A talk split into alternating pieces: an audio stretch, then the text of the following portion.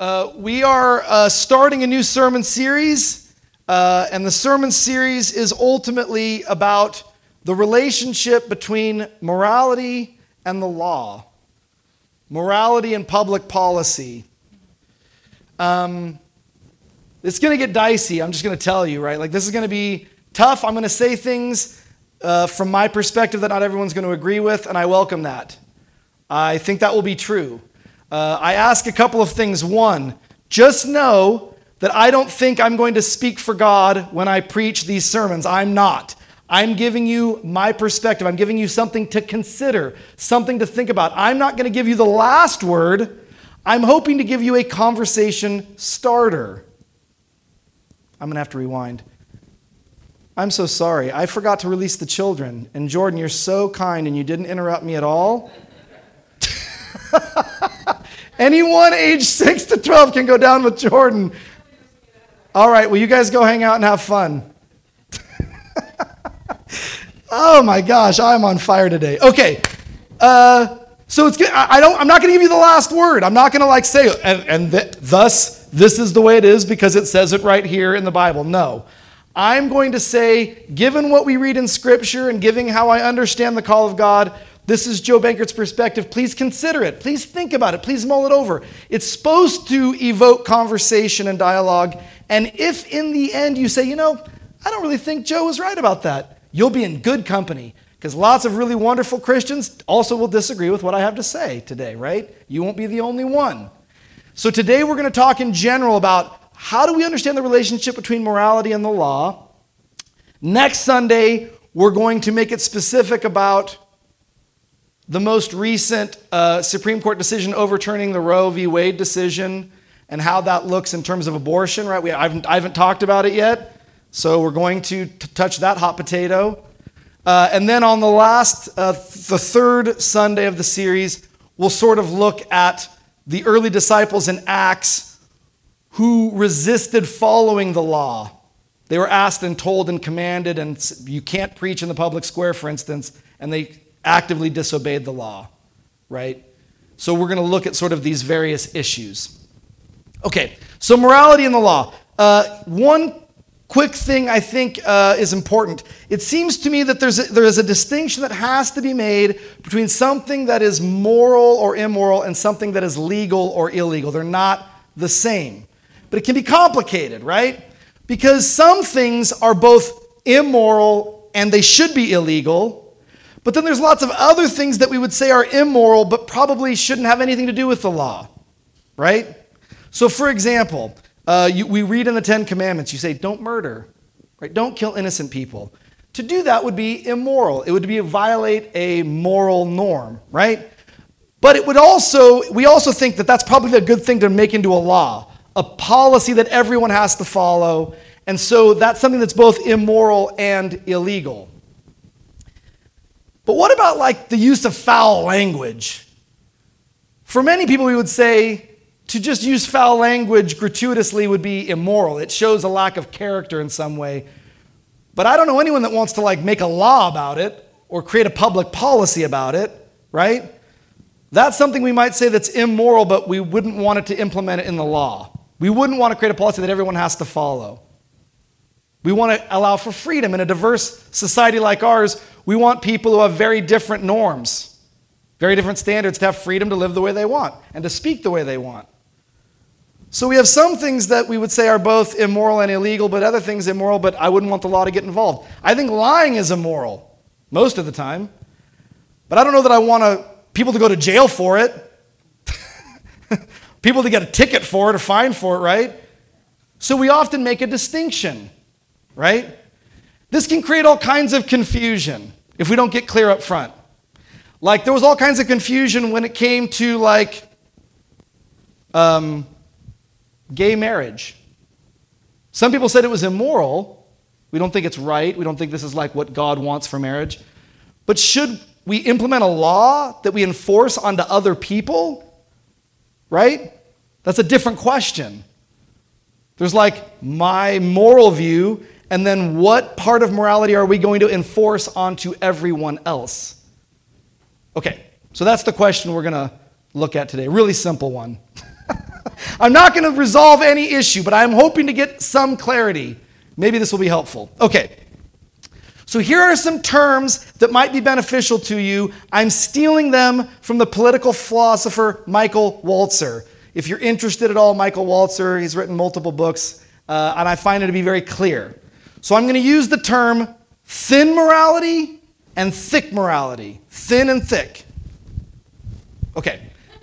Thin morality first. So you have the slide. Thin morality. Here's how I'm using it a set of moral norms that can achieve broad consensus across cultural, political, and religious communities. Meaning Christians could agree to these thin moral norms, a Muslim could agree to them, most right? Uh, an atheist could, uh, Republicans could, Democrats could. There's a, it's not maybe not totally universal, but a broad consensus, right? And I talk about them thin because there's few of them, and they often are very universal. There are many ways to justify thin moral norms. For instance, the moral norm against murder can be justified using the Ten Commandments, the Quran, rational concerns related to public safety, structure of society. The fact that thin moral norms can be justified in many ways gives them broad consensus across many groups. Thin moral norms are not specific to any one religious community or any one political community, but they cut across. But they form this thin foundation, right, for the law. Some goals for thin morality. So, what are some of the goals? To provide safety, right? Keep us safe. To provide structure, freedom and autonomy, protect basic human rights. So, thin moral concepts are typically about keeping people safe, protecting rights, giving me a sense of self direction and autonomy, right? These are the kind of concerns that thin morality has, these thin moral norms that sort of cut through culture, politics, religion. The next slide, I think I have some examples. Do not murder. I think this is a great moral norm. I think it's thin. I think it gets broad consensus. Uh, I think most groups would agree because we need it. If you didn't have any norm against murder, then who of us would feel safe? So, public safety is part of it. If I don't have the freedom uh, to live because you can take my life at any point, certain fundamental human rights and freedoms are stripped. So, the, there, there's something about do not murder that is not specific to any one group. It seems necessary, right, for there to be stability and safety generally, right? Or do not steal. Imagine if people could just come take Anyone that had power could come take uh, your stuff, your land, your home. That leads to a, a sense of chaos, of fear, of anxiety, right? Uh, or in a positive way, you might say, we, we ought to treat people the way we want to be treated. That the golden rule is something that uh, most groups, most people could get broad consensus like, yes, that seems like a good rule, moral norm to follow. I'm going to contrast thin morality, which, by the way, I would say thin morality, that's where we get an implementation into the law, into policy. If you have a thin moral norm, we're probably going to need a law, an enforcement, protection against that, right? So here, you have a connection between morality and the law. Thin moral norms make their way into the law, make their way into public policy, educational policy, healthcare policy, and whatnot, because they provide freedom, they provide safety, they provide structure. I'm going to contrast that with thick moral norms. So, thick morality, thick moral norms is different. Think of it like the thin that forms the foundation, then specific individuals, specific groups get to build thick morality on top of it, get to structure a, a more robust moral worldview on top of it. Thick moral norms are particular to a given worldview, religion, political party, or other community. These norms cannot, or at least do not, gain broad consensus because they are justified in ways specific to that given community. That is, they are justified using very specific religious, a cultural, or political worldview or logic. These norms are not about public safety or human rights per se, but they are much more specific. Um, so you can think about different cultures. Like if you've ever traveled and you go to a different country outside the United States and you're like, oh, I just offended someone. I just stepped in it and I didn't even know it because they have their own cultural moral norms, right? That are not universal, that are not necessarily about public safety or freedom, but they're, they're unique to that religion or that culture. That would be an example of like thick morality, right? Some of the goals of thick morality well, they help provide religious, culture, political identity. The way the Ten Commandments, the way the Old Testament law gives Israel an identity. This is how people will know you are my people and not Pharaoh's people. This is how people will know you, you follow Yahweh and not some other king, emperor, or God, right? They allow us to be faithful to our culture, faithful to our God, faithful to our political party. So there's a sense in which they provide identity, faithfulness, uh, they structure our character, right? They give us our, our, our particular set of virtues that we want to live into. But the key between thin and thick is that thick morality are very specific to a particular group, where thin morality can get broad consensus.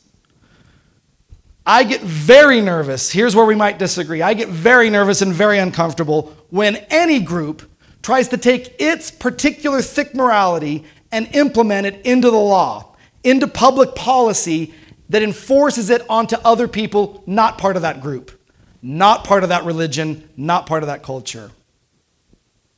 I get very uncomfortable. In particular, I get really uncomfortable when Christians do it because I'm a Christian. And Christians are the most guilty in the United States because we're the dominant religious group. We're the religious group with the most power political power, financial power. So I want you to think for a minute. We're just, I have no idea what the answer is to this. I have some ideas. Let's speculate. How many state legislature, legislators in Idaho do you think identify as Christian, Catholic, or Mormon? Would say, yes, I'm a Christian, I'm a Mormon, I'm a Catholic. State, led, a lot, right? In Idaho. How many do you think would say, I'm a Muslim? How many do you think say I'm a Hindu? How many do you think say I'm an atheist? A few? You get the idea. We have a lot of political power. A lot of political power. How many police officers do you think would say, I'm a Christian, I'm a Mormon, I'm a Catholic? How many do you think would say, I'm a, I'm a Muslim? How many police officers do you think would say, I'm an atheist? Some, a few maybe. It will be dominated by the Judeo Christian worldview dominated. Lots of power. How many business owners? How many city politicians? How many millionaires in Idaho do you think, right? You get it. Christians have a lot of power, a lot of say, and a lot of influence. And I get very nervous when Christians say, hey, let's take our thick morality based on our Christian faith, not the thin morality that can get broad consensus amongst many groups, but we're going to take our thick morality that's specific to Christianity or to Mormonism or to Catholicism, and we're going to elect enough politicians, we're going to donate enough money, we're going to lend our voice such that we are going to change the law so that everyone is going to be under the influence of our thick moral norms. And I'm going to tell you why I'm uncomfortable, why I think that's wrong, why I think that's an abuse of Christian power. Because if any other religious group did that, I would be upset and angry. If I lived in a community where Muslims were able to get enough political power to start implementing Sharia law on all of us, I would say, You can't do that. I'm not a Muslim. Your job is to implement laws that protect public safety, freedom, right? order, thin moral norms. That's the goal of that's the that's the role the law plays. It's not here to enforce your specific religious, your specific thick morality.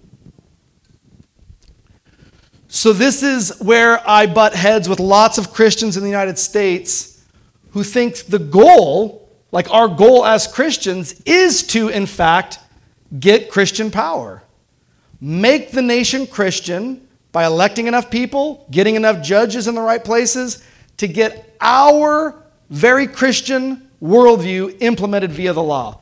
But if any other group tried to do that, we would be offended. We would say, You're violating our liberty to live as we want. We live in a diverse society. The American dream is that anyone from any worldview can come and find freedom. As long as I don't violate thin moral norms, as long as I don't violate thin moral norms, I can worship how I want, work how I want, marry, believe, do as I want. But that's not true when one group's thick morality starts to get imposed in the law. It becomes an abuse of Christian power. It's no longer setting people free. But here's, here's the key. You know what's crazy? You know what you can't do through politics or policy or the law? Change someone's heart, make someone believe in Jesus, make anyone Christian. You can't do it. I mean, we're trying. So, this is like what I would call, in my mind, is like a prophetic call to Christians to avoid Christian nationalism. We are not here to implement our thick morality onto other people, to enforce it onto others, to make this nation Christian through power. That is not the call. That is the opposite of what Jesus does. Jesus could have done that and literally did the opposite, took no political power, enforced moral codes on no one, said instead, if you love me, if you, if you follow me, if you serve me, then you will obey my commands. It's a choice. I want to live in a place where I get to worship God. I get to worship Jesus. I get to raise my kids how I want. I get to live into my thick morality how I want. But I do not want to enforce that onto anyone else, to make them live as I think they should. And I can give an example. I think stealing is wrong. I think stealing is immoral. And I think stealing is part of that thin morality to keep people safe, to keep me being able to possess my property without someone taking it right. So it's about freedom, it's about safety, it's those thin moral concerns. So it's immoral, and I think it should be illegal theft. But Joe Bankard also believes that Jesus calls us to nonviolence. That Jesus says, if you're going to follow me, then your path is to the cross, not to the sword. I believe that firmly. That's part of my thick morality. Without faith in Jesus, I can't justify nonviolence. Without Jesus, I can still justify no theft, right? Theft, broad consensus, nonviolence, part of my thick morality. Can you imagine if I had enough power to enforce that to make, so we are just going to get rid of the military? We're just going to get rid of the police because of me or my group's thick morality? That doesn't seem right. How do I represent everyone? I don't. That's part of my thick morality. But am I going to raise my kids this way? Yep. Am I going to preach this in church? Yep. Because people that come here are saying, Joe, as Christians, what's our thick morality? How do we understand that? How do we cultivate that? Great. But Christian nationalism, when we take that and we say we're going to enforce it into others, that is an abuse of Christian power.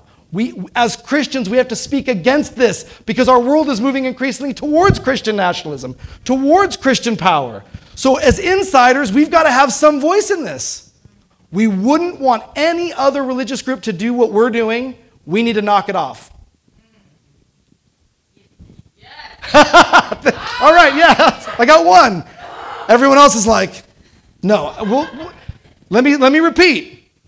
I say things that make you uncomfortable. All I'm asking you to do is to consider it, mull it over, and then let's go get coffee. Let's talk more about it. I assume you have 15 questions. That's great because I'm probably wrong. But let's consider it. Okay. Now I'm going to make my moral call to all of you as we approach the table. I think it is inappropriate. I think it is wrong for Christians to use the power we have in this country to implement our thick morality onto others. But I want to challenge all of you as Christians to be more than just nice people. I want to challenge you as Christians to be more than just every once in a while I rake my neighbor's yard.